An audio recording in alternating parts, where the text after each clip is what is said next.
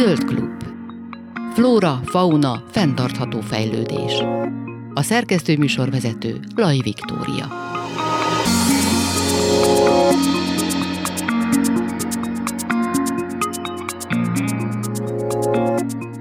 Jó napot kívánok, Laj Viktóriát hallják. Kormány elfogadta a kóborállat befogásával, tulajdonjogának átruházásával és elhelyezésével kapcsolatos feladatok ellátásáról szóló kormányrendeletet, ami részletesen szabályozza az evrendészeti telepek feladatkörét és ellenőrzését. A változások egy része már január 1-én életbe lépett, egy másik részük pedig július 1-én fog csak hatályba lépni, hogy felkészülhessenek a gyepmesteri telepek a, megfelelő működésre. Ennek a részleteiről beszélgettünk dr. Kajó Cecíliával, jogásszal a Bojtár telefonos állatvédelmi jogsegélyszolgálat egyesület titkárával. Jó napot kívánok, szervusz, hagyj tegeződjünk, mert már azért többször találkoztunk, voltál nálunk is többször. Jó napot kívánok, szervusz. Nagyon sok kérdés felmerült bennem, de mégiscsak arra hivatkoznak, hogy a, a, az állatvédelmi törvény jogosítja fel a kormányt, a mindenkori kormányt arra, hogy szabályozza ezeknek az ebrendészeti telepeknek a működését, viszont ezt már 98-ban elfogadták. Mi történt szerinted az elmúlt években, hogy ezzel nem igazán foglalkoztak, tehát lényegében csak lógtak a levegőben? levegőben ezek a telepek. Igen, hát ez egy nagyon fontos bevezető mondat, hogy ez a jogszabály, nagyon örül neki mindenki, hogy megszületett, nagyon sokan magukénak érzik. Nyilván sokaknak úgy jön le, mint ugye ez az új kormányzati állatvédelmi reform része, de hát ez minimum 8-10 éve készül. 2016-ban volt egy nagy állatvédelmi tüntetés, többek közt a parlament előtt. Akkor is szóba került, akkor is sokan részt vettek benne, részleteikben próbáltak az akkori tervezeten javítani, segíteni, tehát hogy ez egy nagyon régi múltra visszatekintő mhm. Jogszabálytervezet, illetve annyiban nem teljesen ilyen, nem tudom, általam nem szeretett szó, hogy mérföldkő, vagy reform, vagy bármi, hogy ez egy mostani meglévő kötelező feladat, illetve korábbi feladata is, tehát hogy az önkormányzatoknak, hogy az állatvédelmi törvényben foglaltak szerint kötelező feladata, ugye a kóborállatok befogásáról gondoskodni. Ez most egy ilyen részletkérdéseket is elég jól mm, összefogó, áttekintő, szabályozó dolog néhány nagyon fontos kardinális kérdés, ami az állatvédőszervezeteknek mindig fontos volt, az most is sajnos kimarad belőle, tehát például, hogy ne legyen üzleti alapú egyetmesteri tevékenység, hanem valami fajta, ha mondjuk cég szinten nézzük, ugye non-profit jellegű uh-huh. cég legyen, tehát hogy ne, ne alapvetően az határozza meg az ilyen tevékenységet, hogy egy vállalkozó pénzért, megbízási díjért szerződést köt egy önkormányzattal, és ugye neki valahol, hát valljuk be, ugye érdekeltsége meg haszna van ebben, és ugye hát majd később kitérhetünk mindenféle mindenféle dologra, de ugye van egy csomó olyan mondjuk száz valahány gyepmesteri telefon elvileg, van köztük olyan, ami legális, engedélye rendelkezik, vagy, vagy most már bejelentés köteles, tehát hogy minden rendben van, de ugye vannak ilyen illegális telepek is, uh-huh. amivel ugyanúgy szerződnek önkormányzatok. Az önkormányzatok többségének, mint ahogy rengeteg dolog szerte az országba, tehát a hatósági munka joggyakorlata, a mindenféle ügyintézés ugye jellemzően nagyon sok helyen azon múlik, hogy milyen az adott helyi ügyintéző, milyen a hozzáállása, ha ugye állatos ügyek, akkor állatszeretete, stb. Tehát nagyon sok helyen az önkormányzatok úgy gondolják, hogy ez egy kötelező feladat, föl tudnak mutatni egy szerződést, ők kipipálták részükről, rendben van, nem is nagyon érdeklődnek, hogy mi lesz a bekerülő állatok sorsa, nem is nagyon érdekli, hogy a közpénzt hogy mint fordítják ezekre, kapnak egy elszámolást, kapnak egy számlát, fizetnek, kész. Valaki rákérdez, föl tudják mutatni, hogy ez van, mi megtettük a magunk részéről, ami szükséges. De azt írják, hogy a minden önkormányzatnak rendelkeznie kell saját ebrendészeti ellátásra vagy szerződés szerződéssel, de hát akkor ezek szerint rendelkezik, nem? Hát ugye ez a másik érdekes kérdés, hogy ö, ö, nagyon kevés az a, illetve kevesebb jóval az az önkormányzat, aki ugye mondjuk saját szervezeti egységén belül oldja meg, mondjuk ugye Budapesten ez az illatos út, ami ugye a mhm. rendészeti igazgatóság, illetve most már valami új neve van, mindegy, annak a része, de ugye legtöbb helyen szerződnek vállalkozóval, de egyébként van olyan önkormányzat, akitől megkérdezzük mondjuk egy közérdekű adatkérés keretében, hogy, hogy gondoskodik erről a feladatról, és akkor közli, hogy hát gyakorlatilag sehogy, mert nincs szerződése, és hát különösebben nem is érdekli, és akkor oh. mondjuk még a válaszba esetleg leírja, hogy de náluk ez nem. Ott nincs kóborállat. Igen, igen, tehát hogy náluk nincs kóbor kutya, náluk nincsen megoldandó probléma, nem kell, mit tudom én, tetemelszállításról gondoskodni, nem kell veszettségi megfigyelésről, vagy esetleg ugye valami sajnálatos támadás esetén ugye megfigyelésről, tehát náluk nincs ilyen probléma, őket ez nem érinti, nincs szerződésük. Ami hát ugye olyan szempontból nem egy ilyen, nem tudom, választható opció, hogyha egyszer feladatként megjelöli a törvény, akkor arról ugye gondoskodni kell. Mhm. Maximum nyilván valami készenléti vagy valami rendelkezésre állási díjat fizet, és mondjuk sose fizet effektív effektíve szolgáltatásért, de hogy ez nem ilyen. Ö, igazából ennek se nagyon járt utána még senki olyan szempontból, hogy tudunk róla, meg sok állatvédőszervezet ezt már földerítette, de ugyanúgy lóg a levegőbe, mint ugye az, hogy mondjuk, ha jól emlékszem, akkor egyrészt az állatvédőrség, másrészt a PCHS nagyon sok ilyen közérdekű adatkérést tett egy időbe, és föl is rakták még térképre is, hogy száz valahány gyepmesteri telep van, és abból mondjuk 80% legális, mhm. mondjuk uh-huh. úgy emlékszem 20 meg nem, és akkor ez is ilyen kvázi köztudomású tény, de hogy úgy nem nagyon érdekel senkit, hogy akkor ezek így elinduljanak a legalitás útján, mondjuk van egy bejelentés, hogy valami nem, nem tudom, odaillő dolog történt egy ilyen telepen, és akkor nem az a kiindulás, hogy eleve maga a telep illegális, hanem hogy hát akkor jaj, ott most történt állatkínzás, vagy nem, vagy szabályszerű volt az eutanázia, vagy nem. Ez igazából olyan, mint aminek ugye most remélhetőleg vége lesz, ugye ez a szaporító gyárnak, de ez is gyakorlatilag évek, sőt évtizedek óta ugye nyílt titok volt mindenki előtt, hogy ez hogy működik, és mind működik, kik vannak benne, kik próbálják,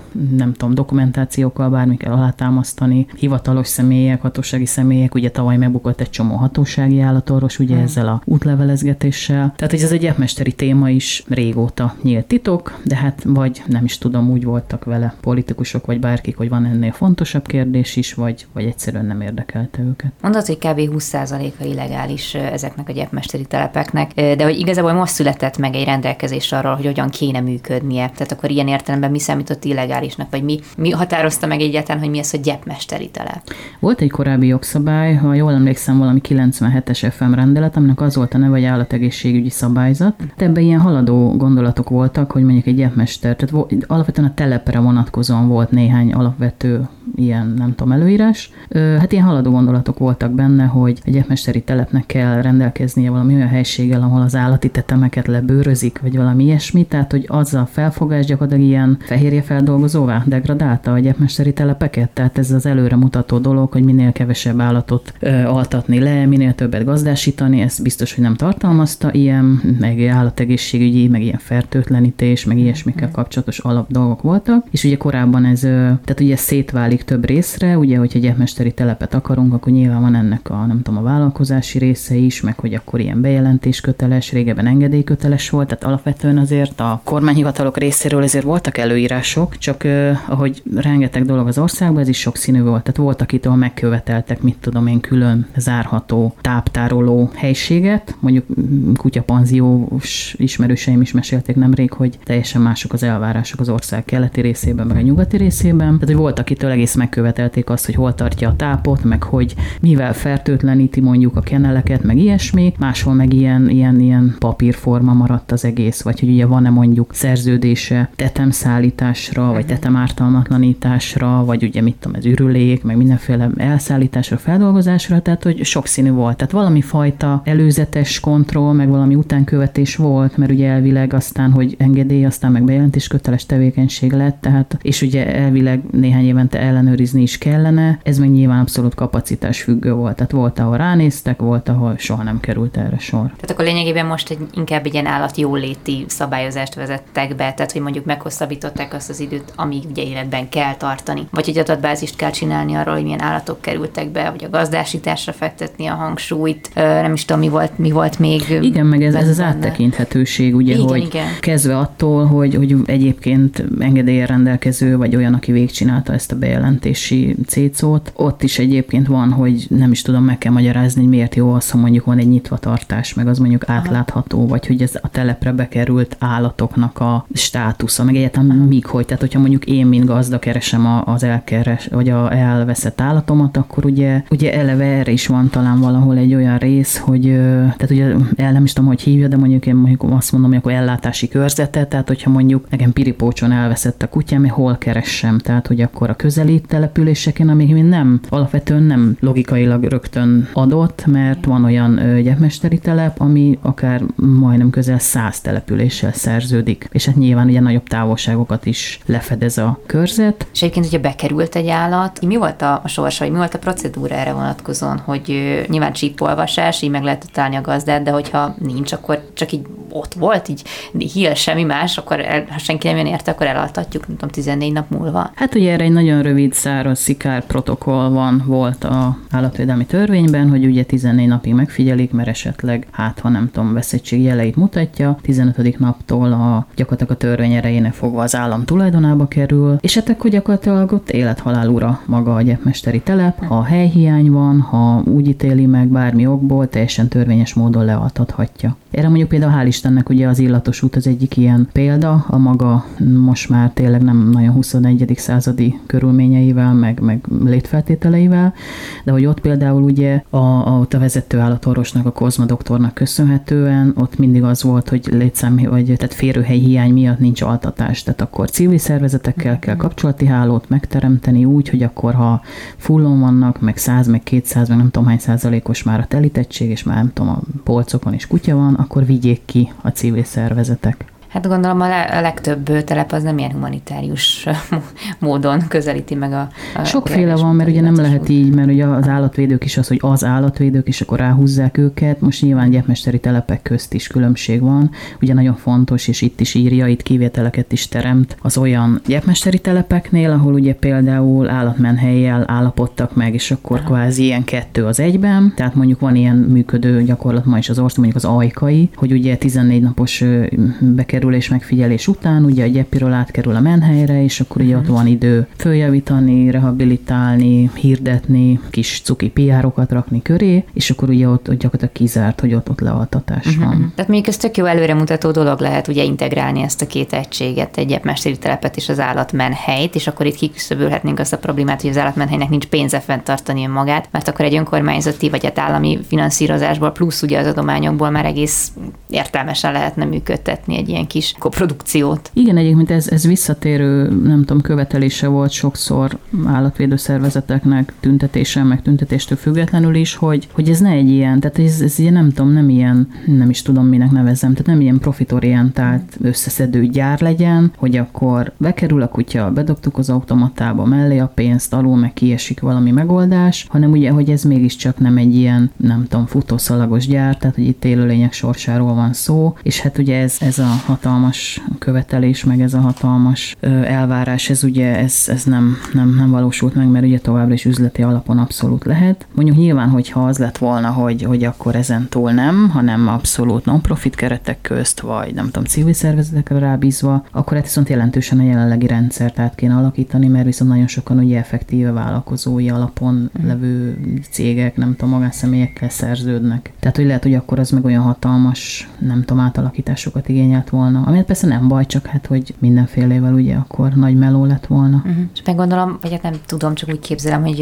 egy állatmenhely, hogyha ilyen döntésre kényszerül, hogy mondjuk ő is telített, de bedobnak az udvarára, nem tudom, egy alom kiskutyát, akkor nem a gyepmesteri telepre fogja elvinni vagy felvenni a kapcsolatot, hanem megtartja a helyhiány ellenére is, és akkor így folyamatosan ugye bővül ez a ördögi kör, amiben így belekerülnek. Hát igen, egyébként ennek megvan az a veszélye, hogy a teljesen normális, kulturált körülmények közt állatokat tartó menhelyi szemléletű állatvédők egy idő után átcsúszhatnak ezen a képzeletbeli határvonalon, és akkor ugye egy idő után hát ugye ilyen bolond állatgyűjtögetővé válhatnak, mert egyszerűen nem tudnak meghúzni egy olyan reális határt, hogy akármilyen borzasztó körülmények közül jövő, akármilyen sorsó állatot nem veszek be annak az állománynak a kárára, rovására, veszélyeztetésére, ami már nálam van. Vannak ilyen esetek sajnos, meg mi is, meg én is ismerünk ilyen személyeket, de azért hál' Istennek ez az állatvédői hálózat, ez így, nem tudom, olyan, mint a maffia, tehát így lefedi az egész országot, hatalmas nagy kapcsolati háló van, tehát ha már tényleg valaki rogyásig van állattal, mm. akkor ilyen-olyan-olyan csoportokban, meg, meg mindenféle netes közösségebe beírogat, és akkor átveszik tőle. Aki még, nem tudom, csak egyensúlyoz ennek a skálának a, az oldalain. Van még itt egy ilyen kitétel, ami ugye az állatmenhelyeknél már egy bevett dolog, hogy minden állat mikrocsippel veszettséggel oltva, ivartalanítva, vagy ivartalanítási kötelezettséggel, féreghajtóval kezelve és írásbeli megállapodással adható majd örökbe. Ez eddig úgy működött, hogy bementem, már egyáltalán ugye volt nyitva tartás az adott helynek, és kihoztam egy kutyát, és utána senki nem kérdezte meg, hogy te ki voltál egyáltalán. Hát igen, ez egy meglepő, olyan sokszínű ennek is a gyakorlata, mert ugye mivel ez a régi elavult jogszabály, ez így nem tudom, a teleppel kapcsolatos feltételekről beszélt, ha beszélt egyáltalán, úgyhogy gyakorlatilag mindenki mm, így maga által fabrikált szerződésbe beleírta, hogy mondjuk mik az elvárásai azért a megbízási, vagy nem tudom, rendelkezésre állási díjért, amit ő szeretne, és akkor egyrészt ez is adta a sokszínűséget, akkor ugye, ha már ugye mégiscsak ugye magyarok vagyunk, meg Magyarországon élünk, de egyszer valaki kitalált valamit, ez nagyon jó lesz, tehát egyszer valaki összefabrikált egy ilyen megállapodást, akkor ezt ugye elkérte, átírta a saját adataival, és akkor gyakorlatilag erre, erre húzta föl a fél ország ezt a szolgáltatást, és akkor valóban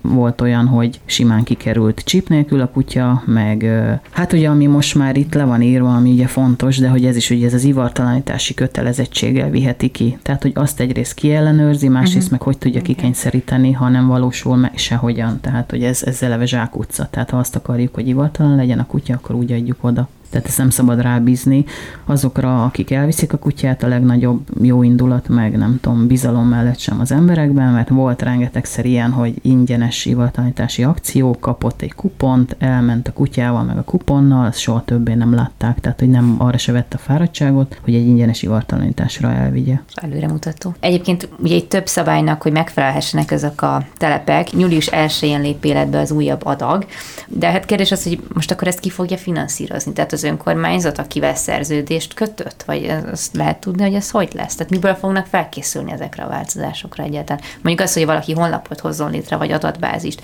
vagy csipezze a kutyákat, állatorvost hívjon ki, stb. Hát ugye mindenképpen szerintem fölül kell vizsgálni a meglevő szerződéseket, át kell tekinteni azt, hogy mennyit hajlandók, vagy mennyit képesek fordítani erre a feladatra. A feladatok nagy része azért ugye itt adminisztráció is, tehát hogy elkezdve a felszámolási tervtől, meg hogy hogy néz ki, nem tudom, alaprajz rajzokat kell rajzolgatni, meg, meg tehát hogy ez az átláthatóságot, ezt a, hogy mondjam, tehát ez a virtuális megközelíthetőség, Aha. hogy akkor honlap, meg hirdetések, meg hogy mit csinálunk, hogy csinálunk, miért csináljuk, hány kutyával. Tehát lehet, hogy erre esetleg valami, nem is tudom, valami adminisztrációs munkatársat vagy segítséget is esetleg igénybe kell venni. Biztos, hogy át kell tekinteni az egészet. Valamennyire érzésem szerint azért úgy köze van ennek egy kormányhatározathoz is, amiben ugye most másfél milliárd forintot kapott úgy ámblokk a nem tudom, állatvédelmi terület, és ugye abból például lehet majd pályázni gyepmesteri telepek fejlesztésére, bővítésére, lehetséges, hogy abból is lehet majd erre fordítani. Olyan volt már egyébként korábban is, tehát ugye kezdődött a menhelyek támogatásával, és akkor egy idő után már kiterjesztették ezt a gyepmesteri telepekre is, amivel szintén volt egyébként ilyen ellenérzés, mert hát hogy akkor azt mondjuk, hogy olyan telepeket fejlesztünk, ahol ugye lealtatják a kutyákat, de hát nyilván egy észszerű fejlesztés az pont ennek elébe megy, vagy nem tudom, ezzel ellen ellentétes, mert akkor több kenel van, meg több férőhely, meg elkülönítő, meg, meg én nem tudom mi, tehát hogy akkor az remélhetőleg nem valaki zsebébe vándorol, hanem a telepet fejlesztik belőle. De hogyha most ilyen száz körül van ezeknek a száma, az, ez szerinted mennyire oké okay az ország területét, vagy a kóborállatokat nézve? Hát eloszlását tekintve talán azért aránytalan, mert ahogy mondtam, hogy van olyan ö, vállalkozó, akinek nagyon sok települése van, és akkor ugye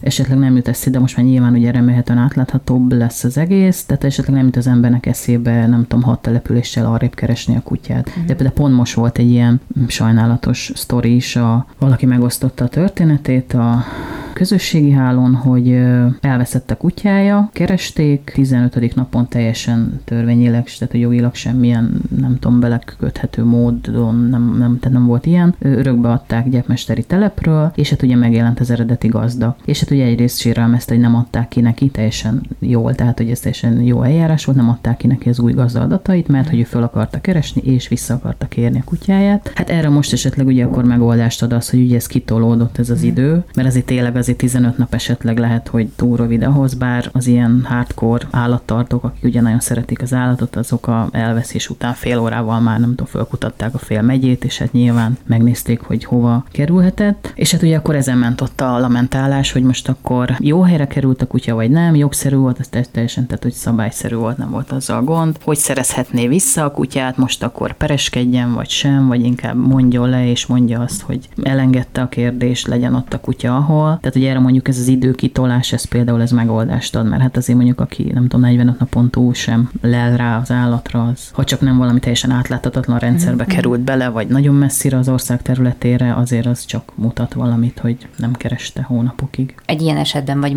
mondjuk a valaki szilveszteri tűzijátékozásnál elveszítette a kutyáját, akkor honnan tudja, hogy egyetem melyik, hol, hol érdemes nézelődnie? Tehát mondjuk az önkormányzatot érdemes ilyenkor felkeresni, hogy kivel van egyáltalán szerződésben? Vagy hát ez ugye attól függ, hogy követi mondjuk állatvédő oldalak, vagy állatvédők munkáját, állatvédő oldalakat bekövetette, nézegeti hogy mi történik, mert ugye akkor nagyjából tisztában van vele, hogy ugye környezetébe, körzetében nagyjából kik működnek, hogy működnek. Az biztos, hogy jó, ha először fölhívja az önkormányzatot, hogy nekik kivel van szerződésük, tehát hogy ők maguk oldják meg, vagy céggel, vagy, vagy hogy. Mindenképpen valami keresőposztot kell egy, egy fotóval, hogy elveszett ekkor és ekkor, és akkor aki látta, az segítsen, hogy meg legyen a kutya. Az is jó kérdés, hogy mondtam ugye, hogy az állatvédők így be, behálózzák az országot, tehát a hatalmas kapcsolatrendszer, ugye egymás most már tényleg azért jó, mindig vannak ilyen kivételek, de hogy azért ilyen az összefogás, Aha. ez csak működik, meg csak, csak együtt haladnak, meg együtt csinálják, hogy ugye olyan segítség is lehet, hogy nem tudom, piripócson találtunk egy kutyát, és a kutya elkerül a, ezen is ugye szoktak emberek csodálkozni, hogy hát elveszett a macska, és nem tudom, Győrben, és nem tudom, Békés Csabán lett meg, hogy hát, hogy ez irreális, hogy oda nem juthatott el a macska, mármint itt saját erőből, de hogy ugye miatt a kapcsolati háló miatt ugye, hogy egymás kisegítsék, lehet, hogy átvállalták mondjuk. Mm. Tehát, hogy ez azért tényleg nehézséget lehet, hogy okoz, hogy mm. nem feltétlenül jut eszembe mondjuk Győriként Igen. Békés Csabán keresni az állatomat. Két irányú keresést javaslok, hogy, hogy az állattartó maga is indítson el valami netes ilyen felhívást fotóval, önkormányzatot is keresse, hogy egy mesteri telep, az, az hogy van helyileg, illetve hát a, én a közeli szervezeteket is biztos, hogy megkeresném, és akkor valahol összeérnek a szálak. De egyébként nyilván a szervezetnek se az az érdeke, hogy ott tartogassa Persze. mondjuk ugye most a tűzijátékos kutyákat, ugye ők is várják, hogy föltűnjön a gazda. Van még itt egy pont, amit ugye beleszedtek ebbe a rendeletbe, hogy a kutyák tartós megkötése tilos Magyarországon. Eddig csak igazából a láncnak a hossza volt korlátozva, mert valamire vonatkozott. Igen, ez egy érdekes, mert ugye az ember elolvassa, vagy kezdi olvasni az elejéről, és akkor azt mondja, hogy egy vadi új jogszabály tök jó, előre mutató, nagyon jó, végre elkészült 8-10-15 év után, és ugye a végére be van rakva egy másik kormányrendeletnek a módosítása, amit ugye az ember már elveszti a végére a fonalat, meg ugye a vége már ilyen unalmasabb tételek szoktak jönni, hogy mikor lép, ha, jó mondjuk ez fontos a hatály, de mondjuk az áról rendelkezések közt azért nem annyira izgi dolgok szoktak lenni. Na és akkor ugye a végén van ez a, hogy a kettelésről tartott állatok tartási, tartásáról szóló kormányrendelet ugye módosul. Ezt is ugye sokan nehezményezték, most, hogy kijött ez a módosítása ebben a rendeletbe foglalva, sokan magukénak érezték, akár teljesen joggal is, sokan sokszor kritizálták, mert hogy korábban ez benne volt. Tehát, hogy korábban ugye az volt, hogy hogy, hogy lehet átmenetileg megkötni állatot, és akkor ugye méter, tehát hogy hosszúsággal. És akkor egyszer csak valamiért úgy gondolta a jogalkotó, hogy ezt a métert kiveszi, és akkor ugye először mindenki, ugye, aki nem figyelmesen olvasta el, az ugye ünnepelte, hogy nem lehet már megkötni állatot, de lehetett, csak ugye még rosszabb helyzetbe kerültünk, mert már a méter, tehát hogy már hosszát se tudtuk, tehát akár 20 cent is valamire is ki lehetett kötni. És akkor ugye ezt nehéz egyébként nem jogásznak vagy laikusoknak megmagyarázni, hogy, hogy ugye mindig azzal, nagyon sokszor most is felkeresik még mondjuk a mi egyesületünket is ilyen kérdésekkel, hogy ugye ez a mit, egy átmeneti, meg nem tartós, meg tehát ezek a fogalmak, hogy egy jogszabály igazából nem arra van, meg nem is képes arra, hogy mondjuk az élet összes, nem tudom, viszonyát, meg helyzetét lefedje, tehát általánosságokban beszél, hisz tényleg nem, nem, nem tud mindent lefedni, és hát a jogalkalmazónak ugye ez nagyon szép feladat, hogy akkor ő szépen ezt tartalommal kitöltse, és akkor megmondja azt, hogy szerintem mi az, hogy tartós, vagy nem tartós, meg mi az, hogy átmeneti, meg nem. És akkor igazából így, hogy visszakerültek, hál' Istennek most már akkor ez a méter, ugye test, test ahhoz képest ugye, hogy igen, tehát ugye az külön egy másik ilyen magyarázó részben van, hogy mi az, hogy kis testű, közepes, uh-huh. nagy testű, ott kilóra le van bontva, hogy tólig melyik micsoda. Ugye ez hozzárakja ezeket a, a méter hosszúságokat, és akkor ugye itt megmagyarázza, hogy milyen feltételek vannak, ez korábban nem volt. Tehát ugye, hogy átmenetileg miért is lehet kikötni az állatot, mert mondjuk épp kezelik, ápolják, vagy épp veszélyes viselkedésű, és mondjuk uh-huh. nem kéne, hogy nem tudom, mindenkit megharapjon, vagy ez a közlekedés biztonság, ez a klasszikus, tehát hogy amíg kibeállok kocsival, amíg kihúzom a kukát az utcára, de akkor nyilván utána újra elengedem, tehát nem hagyom aztán állandósira így kikötve, vagy ugye itt mit tudom, betegség megelőzése esetén azt mondjuk nem nagyon értem, de hát mindegy, ez is ilyen átmeneti indok lehet. Talán az egyetlen ilyen, nem tudom, kibúvó vagy kiskapu, ez ugye ez a veszélyes viselkedés, mert ugye ez, ez hát azért ez egy érthető indok, tehát hogy mondjuk jöttek hozzám vendégek, vagy a postás, vagy a bárki, nem tudom, a vízszerelők, tehát az érthető, hogy nem akartam, hogy kiszámíthatatlan mondjuk a kutya viselkedése, és nem akartam, hogy megharapja a valakit is, aki mondjuk belépett az ingatlanra. De hát ugye most akkor, ha mondjuk egy alapvetően, nem tudom, kicsit ilyen megbízhatatlan természetű kutya, akkor azt mondja, hogy hát akkor ezt ő mindig ki fogja kötni, mert hát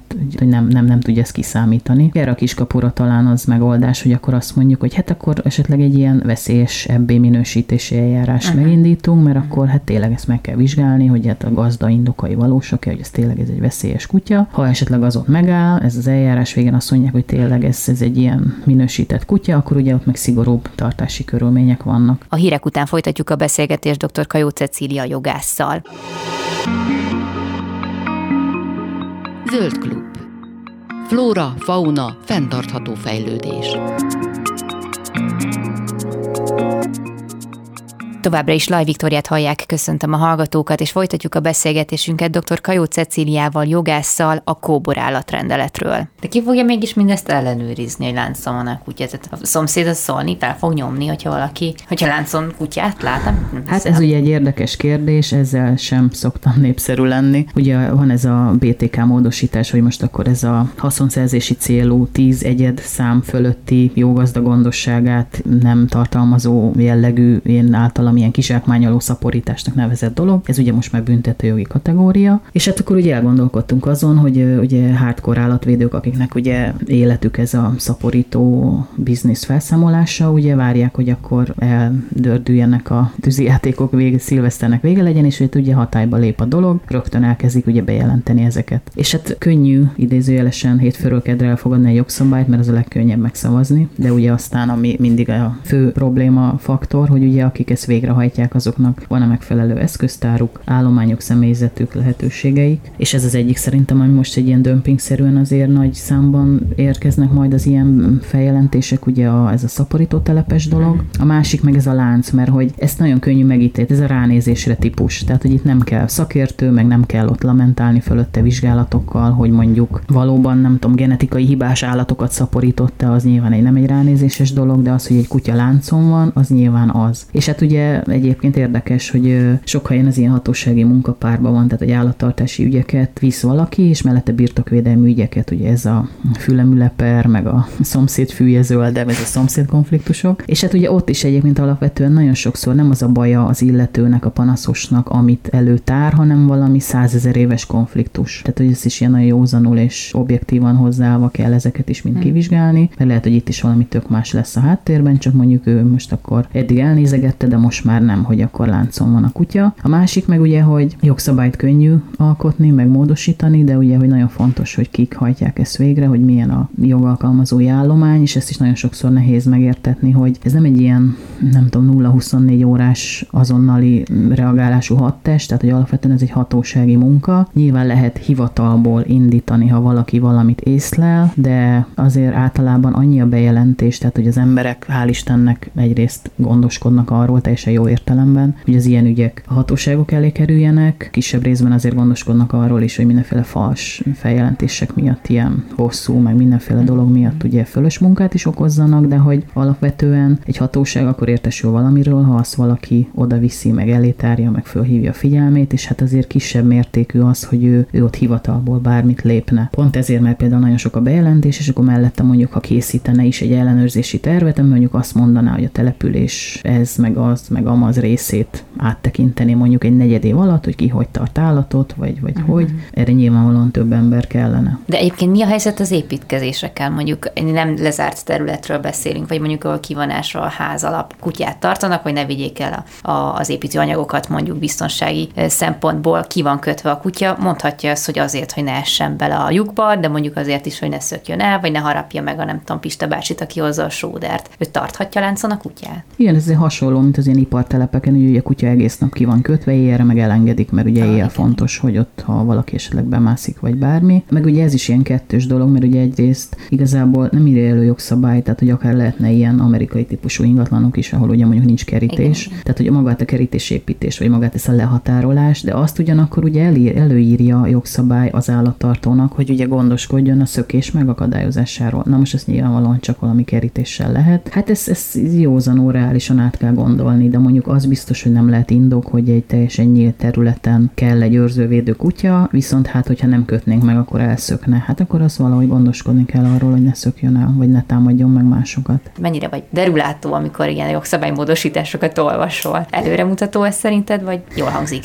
Én egyrészt ki vagyok ettől, hogy ugye mérföldkövek, mert az utóbbi egy másfél évben mindig volt minden héten egy mérföldkő, tehát hogy én ezt már kicsit ilyen, nem tudom, kiégve figyelem a következő mérföldköveket. A másik ugye, hogy azért elég régóta vagyok én hatósági jogalkalmazói feladattal is érintett, tehát hogy ez a hétfőről kedre elfogadunk egy jogszabályt, ez a világ legkönnyebb dolga, aztán egy jogalkalmazókat hogy segítjük, meg a végrehajtás hogy zajlik, ugye az is egy másik dolog. Viszont ami előre mutató egyébként, csak ez is kicsit megint ilyen fordított sorrend, de mindegy, mert én ennek nagyon örülök, hogy ugye van egy ilyen kormányhatározat, amiben ugye szeptember 30-ig mindenféle feladatokat adtak az agrárminiszternek, a belügyminiszternek, az igazságügyi miniszternek, meg a miniszterelnökséget vezető miniszternek, hogy mindenféle statisztikai felméréseket kell végeznie, összehasonlítani a büntetőeljárásokat, közigazgatási uh-huh. eljárásokat, hogy lehet a jelenleginél hatékonyabban, még, még jobban végezni a munkát, milyen, milyen módszertani útmutatókra van esetleg szükség, vagy milyen digitális támogató eszközökre, ez például nagyon érdekes, hogy ez mi lehet. Eleve a szankciórendszert is felül kell vizsgáltatni, és ami van egy ilyen érdekes pont benne, hát ami viszont azért olyan megmosolyogtató, mert ugye az utolsó pontban ö, azt hiszem fölhívja a felsorolt minisztereket, hogy meg kell vizsgálni, hogy az eljárások során lefoglalt állatok milyen módon jutnak el a megőrzésüket szolgáló telephelyre, illetve hogy ezeket a telephelyeket, vagy a telephelyi kapacitásokat hogy lehet növelni. Uh-huh. Na most azt ugye tudjuk, hogy ilyen telephelyek nincsenek, tehát ilyen állami telepek nincsenek, hogy azt mondom, hogy lefoglaltam 20 szürke marhát, vagy 40 viadalos kutyát, és akkor úgy visszük az állami telepre. Tehát ilyen nincs, mert nyilván ugye a vonatkozó lefoglalásról szóló jogszabály szerint civil szervezetek pártfogásába lehet adni, vagy mondjuk esetleg, hát úgy volt ugye sajnálatos eset, ugye a tavalyi viadalos kutyák is gyepmesteri telepre kerültek, és hát hogy ott azért már többeket esetleg újra örökbe adtak olyan ö, embereknek, akiknek Hasonló esetleg nem, nem kellett volna, mert hogy végsősoron lehetséges, hogy majd visszakerülnek uh-huh. ugyanabba a körbe. Tehát, hogy ez például egy ilyen érdekes dolog, hogy aki ezeket a pontokat nagyon előre mutató, és ugye ez olyasmi, mint egy hatásvizsgálat, csak ugye a hatásvizsgálatot mikor szoktunk készíteni jogszabályalkotás előtt, és ugye jogszabály részben azért már itt bizonyos pontjai ugye hatályba léptek, tehát mondom, ez a szaporítós dömping szerintem a bejelentésekkel, meg mondjuk például ez a láncos téma, ez mondjuk februárra szerintem telíteni fogja az eljáró szerveket, az eljáró szervek kapacitásait, és majd a határozat szerint szeptember 30-áig kell ezt lefolytatni, és akkor egy jelentést kell a kormány elé tenni, de majd szeptember 30 után meg fogjuk tudni, hogy már februárban telített a rendszer, mert annyi feladatot okoztak az új jogszabályok. Úgyhogy én ezt megfordítottam volna, de én ennek nagyon örülök mindig, mert igazából ugye 2004 óta bűncselekmény ugye az állatkínzás. Van egy remek kutató a Kriminológiai Intézetben, a Tilki Katalin, ő egy például egy négy éves szakasz tekintett át, és ott nagyon alaposan nézett ítéleteket, elkövetői hátteret, mindenféle érdekes dolgot, mm. nagyon érdemes erre ráguglizni például és elolvasni. De ugye ezen a négy éves szakaszon kívül, ugye 2004 és 2021 óta, hogy mi történt az állatkínzás joggyakorlatával, meg nem tudom, tágabb hátterével, nem tudjuk. Tehát én ebben nagyon bízom, én szeretem az ilyen kutatásokat, elemzéseket, adatokat. Én ebben nagyon bízom, hogy ez, ez a határozat által előírt feladatokat az összes miniszter megteszi, ahogy kell, és ugye volt talán ennek egy ilyen első lépése, tavaly nyáron küldtek meg az összes önkormányzatnak, hogy az előző évi, tehát a 20-as évről ö, mindenféle részletekbe menő kérdések a gyepmesteri telepekkel kapcsolatban, hogy hogy látja el saját szervezetbe, kiszervezve, szerződésbe, vállalkozással, mennyit költött rá, mennyi állatot fog raktak be, mennyit eutanizáltak, mennyit adtak örökbe, hogy hirdetik, tehát gyakorlatilag ennek a kóborállat rendeletnek, ami most ugye szabályoz egy csomó dolgot, annak kvázi az előképe. Mm. Mondjuk az is fájdalmas részemről, mert hát még nem tudjuk a kiértékelését, holott ugye már nyáron bekérték az adatokat, de mindegy. Tehát, hogy én például ezt egy nagyon előremutató dolognak vélem, hogy ugyan sorrendben nem jó, de mindegy, tehát ez a hatásvizsgálati felmérés, ez most már végre lesznek mindenféle érdekes adataink, és akkor abból tovább tudunk gondolkodni. Nagyon szépen köszönöm a beszélgetést dr. Kajó Ceciliának, jogásznak, a Bojtár Telefonos Állatvédelmi Jogsegészszolgálat Egyesület titkárának.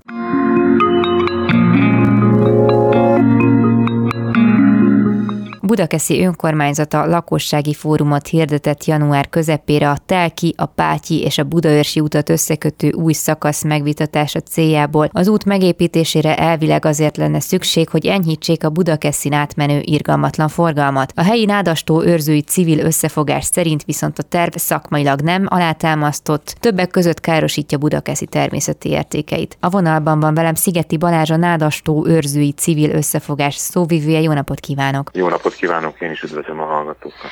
Kicsit mutassuk be az önök összefogását. Egyáltalán a nádas tót tapat tegyük egy kicsit tisztába a hallgatók számára, akik nem ismerősek annyira ezen a környéken. Mit kell erről a részről tudni, illetve az önök munkájáról? Direkt emiatt alakultak meg, vagy egy régebbi szerveződésről beszélünk? Hát azok, akik Budakeszi természetvédelmi értékeiért folytatott küzdelmet ismerik, azok már hallottak az Álomvölgy őrzői civil összefogásról. Hm. Ugye 2020-ban zárult sikeresen egy hasonló okból és hasonló módon szerveződő civil összefogás eredményes küzdelme, hogy egy, egy 33 hektáros nagyon fontos természetvédelmi területet megóvjunk a beépítéstől. A nádastó őrzői azért jött létre, hogy most egy másik veszélyben levő természetvédelmi területet megóvjunk, egész pontosan kettő természetvédelmi területet, a nádastó helyi oltalom alatt álló természetvédelmi területét, illetve az ezzel teljesen összefüggő mamutfenyők természetvédelmi területét. Pusztán természetvédelmi mi szakmai alapon érvelő, teljesen politikamentes szervezet vagyunk, és az a célunk, hogy ahogy mondtam, és ahogy ki is derül a nevünkből, hogy megóvjuk ezt a két nagyon fontos és területet és a, a körülötte levő természeti területet. A nádastó tényleges területéről most azért nehéz beszélni, mert ez a tó sajnos az urbanizáció következtében, a beépítések következtében nem kap elég vizet most, hiszen az ott épült lakótelepekről korábban lefolyó vizet ugye csatornák csatornákba terelték, és ezért most ez a tó revitalizációra, tehát mm. újra élesztésre vár. Maga a tó tervezett területe az három hektár körüli, és ehhez kapcsolódik egy egész kicsit talán fél hektáros terület, ahol a két mamutfenyő hatalmas, már most is hatalmas mamutfenyő áll, ami azt hiszem, hogy Magyarország legnagyobb külterületi mamutfenyői ezek. Ezek egyébként közvetlenül a város határában vannak, és az az egyik különlegességük, hogy gyakorlatilag miután az ember leparkolt a közelükben, ezek után mindenféle mindenféle utat elkerülve szabadon sétálhat, uh-huh. és a, a gyereket vagy kutyát nyugodtan elengedheti. Egy nagyon sokak által használt rekreációs kiránduló terület, ami a mai napig egy egybefüggő nagy zöld terület, és ezért is tartjuk nagyon fontosnak, hogy megvédjük. Nyilván egyre kevesebb az ilyen terület, ahol az ember tényleg szabadon a természetben érezheti magát,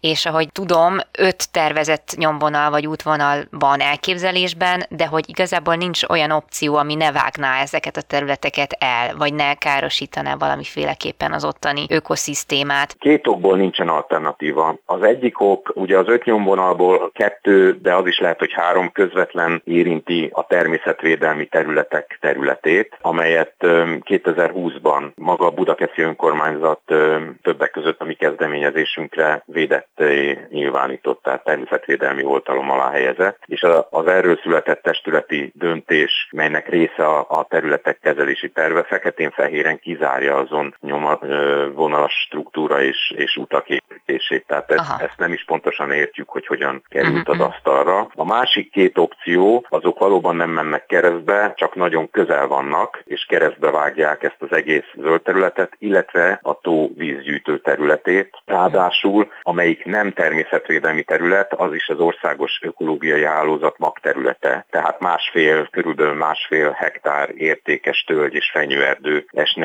áldozatul, mhm. illetve hát a természetvédelemmel kicsit ismerős hallgatók tudják, hogy a legtöbb élőhely pusztulását éppen a feldarbolódása, a fragmentáció okozza.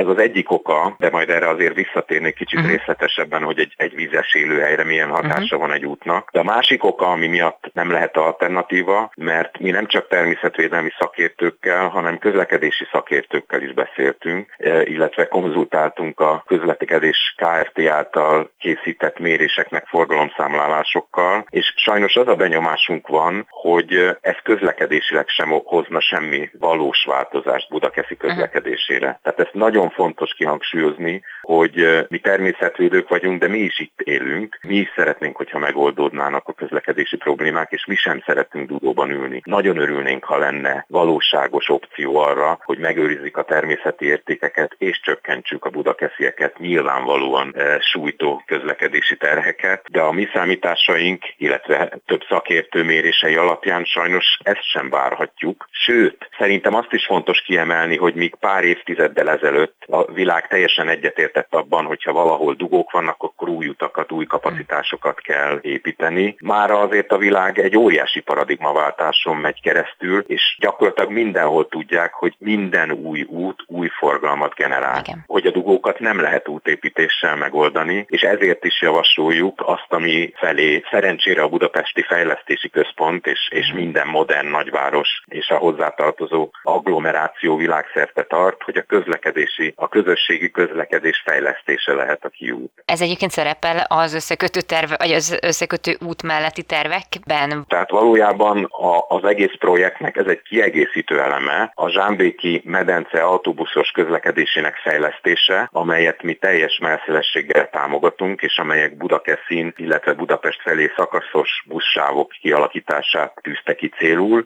ez csak egy mellék, hogy is mondjam, terve, egy opcionális lehetőség, de természetesen igen, tehát a Budapesti Fejlesztési Központ alapvető érdeke, hogy, hogy a Budapestre áramló írdatlan szám az agglomerációból hatalmas számú autó számát csökkentse, és minél több lakót, vagy az agglomerációból Budapest felé menőt rávegyen arra, hogy, hogy a, a közösségi közlekedést vegye igénybe. Légszennyezettségi problémák is előkerülnek egy ilyen esetben, ugye ami már alapvetően adott Budakeszi városban, hogy iszonyatos forgalom, nyilván iszonyatos smogot, légszennyezettséget generál, aminek hát pontosan tudjuk az egészségügyi következményeit. Ez viszont nyilván exponenciálisan nőhet, hogyha nő a forgalom is még ezen túl. Pontosan így van, ahogy mondja szerkesztő hogy ráadásul ezt kevesen tudják csak akik itt laknak, hogy a város nyugati oldalán terül el egy katlanban, egy völgyben a, a nádastó az uralkodó szélirányban. Tehát az opció nagyjából úgy néz ki, ami meglátásunk szerint. Vagy lesz egy vizes élőhelyünk, ami a klímaváltozás változás korában pár fokkal hidegebb és nedvesebb tiszta levegőt fog a város felé vinni, ami a hőhullámok idején gyakorlatilag életeket menthet. 10-30%-kal megugrik a halálozások száma ilyen hőhullámok idején, tehát a nagyon fiatalok és az idős polgártársaink nagyon megszenvedik. Tehát vagy lesz egy vizes élőhelyünk az ő csodálatos összetett ökoszisztémájával, ami ráadásul képes hűteni a levegőt és a hirtelen lezúduló csapadékvizet is megtartja a városnak, ami egy kiemelt klímastratégia az országban és Pest megyében is, vagy lesz helyette egy utunk, ami feltehetőleg ide fog vonzani újabb forgalmat, a Budakeszi közlekedési problémákat nem oldja meg, viszont a hideg és nedves levegő helyett kipufogó gázokat és, és zaj terhelést fog a, megnövelten a városra zúdítani. Meg hát, ahogy írják is igazából, forgalom csökkentése van kilátás, hogyha elkészül ez a Pátyi autópálya felhajtó, meg itt van még ez a Telki Páty kettő között menő út, ami szintén alkalmas arra, hogy forgalmat csökkentsen, tehát hogy ez lehet, hogy elég, és nem kéne még egy külön összekötő utat felhúzni. Pontosan így van, tehát az egyik fő indoka az a Telkiről Budaörs felé, illetve Budaörsről Telki felé menő forgalom városközpontról való elterelés leszerelése. Most még a, a Google térképeken nem látszik, de valóban az úgynevezett gumiút, tehát Telkiről Págy felé menő út nem csatlakozik közvetlenül az autópályához, de, de már építés alatt van a pátya autópálya felhajtó. Tehát bárki, aki telkin beírja magának, hogy Budaörsre szeretne menni, egy fél-egy év múlva biztos, hogy azt az opciót fogja gyorsaság, kényelem és minden szempontból kapni, hogy menjen el az autópályára. Tehát mostani forgalom, tehát a mostani számítások sem igazolnák egy hm. ilyen útépítését, függetlenül a természeti károkozásától, de ráadásul több olyan tényező van, Ezek az egyik, amit ön említett, az, hogy van alternatív, tökéletes elkerülő út, hogy úgy mhm. mondjuk, ez a Telkipátyi út az autópálya felhajtóval. De hát ráadásul azt is tudjuk uh, itt a pandémia korában, hogy, uh, hogy nagyon-nagyon sokan álltak át otthoni munkára, Igen. és a szociológusok előrejelzése szerint ezek közül nagyon sokan nem is fognak visszatérni. Hm. Tehát nagyon sok vállalat és munkavállaló arra fele gondolkodik, hogy, uh, hogy ez így marad. Nagyon nehéz ezt most előre látni, de hm. mi nem tartjuk igazoltnak egy összekötő út szükségességét. Hát igen, és főleg, hogyha ennyire hiány vagyunk a, a természeti értékeknek, ugye hát mindent le kell betonozni, ez egy nagy, nagy divat itt Magyarországon,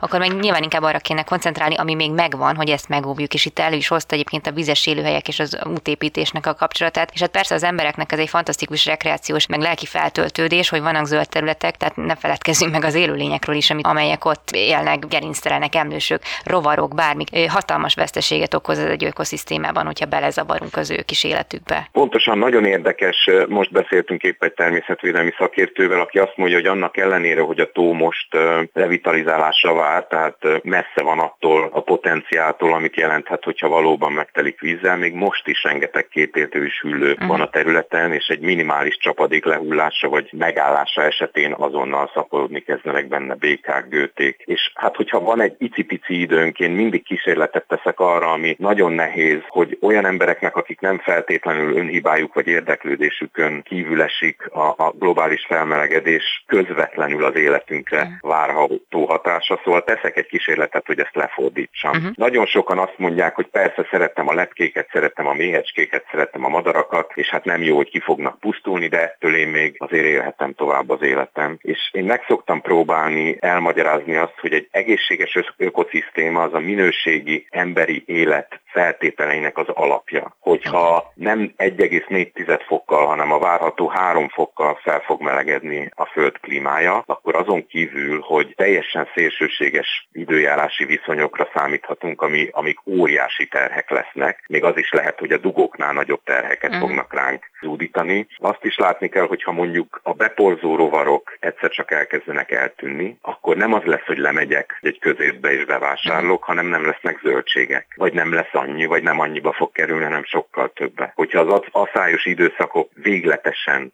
megnyúlnak, és mindent öntözni kell, azt konkrétan érezni fogjuk a bőrünkön, a boltok polcán található élelmiszerek mennyiségében, változatosságában és az árában. Tehát nem kell ahhoz madarásznak vagy lepkekutatónak lenni, hogy elszomorodjunk, hogy mondjuk Magyarország flóra és a világ flórája és faunája folyamatosan az úgynevezett biodiverzitás, a biológiai sokszínűség csökken, ahhoz, hogy előbb-utóbb a konkrétan a bőrünkön érezzük ennek hatását. Tehát egy ilyen pillanatban egy vizes élőhelyen utat átvezetni szerintünk őrültség. Budakeszi polgárai hogy állnak ez a kérdés? kérdéshez? Sajnálatos módon nagyon megosztott a Igen? közvélemény, és ennek több oka van. Az egyik oka, hogy a mi kérésünkre, határozott kérésünkre polgármester asszony egyetértett azzal bölcsen, hogy egy ilyen horderejű kérdést nem lehet anélkül eldönteni, hogy szakértőket, civil szervezeteket bevonjuk, és az emberek véleményét megkérdezzük, és ebbe az irányba el is indult az önkormányzat, ami nagyon örvendetes. Ugyanakkor egy nagyon komoly időzítésbeli probléma van, nevezetesen az emberek véleményének megkérdezésére kiküldött kérdőíveket akkor küldte ki az önkormányzat, amikor még ő maga sem konzultált a természetvédelmi szakértőkkel. Hogyan tudhatnák az emberek, hogy mit, milyen véleményt mondjanak egy ilyen döntésről, hogyha nem csak, hogy ők nem, de még az önkormányzat sem tudja, hogy egy autóútnak milyen hatása van egy természetvédelmi területre és egy tóra, ahol a szennyezésre, az útról befolyó só, gázolaj, mikroműanyag maradványokra igen érzékeny hüllő és kétéltű fauna élhet hogyan dönthetnének erről. Szóval semmiféle valós információt, széleskörű információt nem kaptak az emberek arról, hogy mit jelenten egy ilyen beruházás, és ezért sajnos attól tartunk, hogy megnyugtató válasz és valódi társadalmi konszenzus nem hozhat egy ilyen döntés előkészítés. Hát akkor mire számítanak a január 17-i fórumon? Már itt lesz elég rálátás? Gondolom, hogy önök ezért dolgoznak, de hát akkor ilyen ebből kiindulva mire lehet számítani? Sajnos nem sok jóra valóban, ahogy mondja. 6000 szórólapot szórtunk ki pár nap alatt az elmúlt napokban, és valóban a fórumon is meg fogjuk próbálni a szakértőinket megszólaltatni, és folyamatosan keressük a kapcsolatot, illetve hát nagyon sokan részt vesznek a munkánkban, és próbálunk érvelni, próbáljuk a javaslatainkat elmondani, hiszen több javaslatunk is van arra, hogy hogyan lehetne csökkenteni a város közlekedési terhelését. Ugye beszéltünk itt a közösségi közlekedés fejlesztéséről, beszélhetnénk a mikromobilitási eszközök elterjesztéséről, mint elektromos rollerek, vagy teleautó, illetve ilyen bérelhető autók elterjesztéséről. És hát van itt egy városfejlesztési aspektus is. Akik nem itt laknak, azok nem tudják, de, de a budakeszieknek ez gyakorlatilag evidencia, hogy a város sport létesítményeinek és oktatási intézményeinek azt hiszem mondhatom száz százaléka a város nyugati felén van. Az ezzel szemben lévő oldalon, Makkosmárián és, és Nagyszénászukban lakik a város lakóinak nagyon nagy része, és ráadásul a várható népességnövekedés is itt várható, és ezzel a, a, az összekötő úttal együtt tervezés alatt van egy újabb sportcentrum és egy újabb iskola építése. Uh-huh. Pontosan a nyugati oldalra megint csak, tehát dől a város, ha értik, hogy, hogy mire gondolok, minden reggel több száz vagy akár ezer gyerek indul, iskolabusz nélkül, egyéni autós közlekedés keretében át a város másik felére, és minden délután vissza. Mi azt gondoljuk, hogy, hogy egy átgondoltabb, hosszabb távon előrelátóbb városterhelezés lehetővé tenni, hogy inkább ezen két terület, tehát Makkosmára és Nagy Szénászuk közelébe épüljenek az új oktatási és sportintézmények. Nem csak azért, mert ez kényelmesebb lenne az embereknek, akik itt élnek, hanem azért is, mert jelentősen csökkenteni a város keresztirányú forgalmat. Mi nagyon bízunk egyrészt a józanészben, másrészt azért az a benyomásunk, hogy nagyon-nagyon sokan állnak ki a természeti értékek megvédéséért. Mi magunk folytatni fogjuk jogi, civil, polgári, erőszakmentes eszközökkel a küzdelmet, és nagyon bízunk benne, hogy, hogy ismét sikerre tudjuk vinni ezt a törekvést. Ez mindnyájunk érdeke. Hát sok sikert kívánok ez, és nagyon szépen köszönöm Szigeti Balázsnak a beszélgetést. A Nádastó őrzői civil összefogás szóvívője volt a vendégem. Én is köszönöm a lehetőséget. Ezzel pedig a műsor végéhez értünk. Köszönöm az egész órás figyelmüket, további kellemes rádióhallgatást kívánok. Laj Viktoriát hallották, viszont hallásra.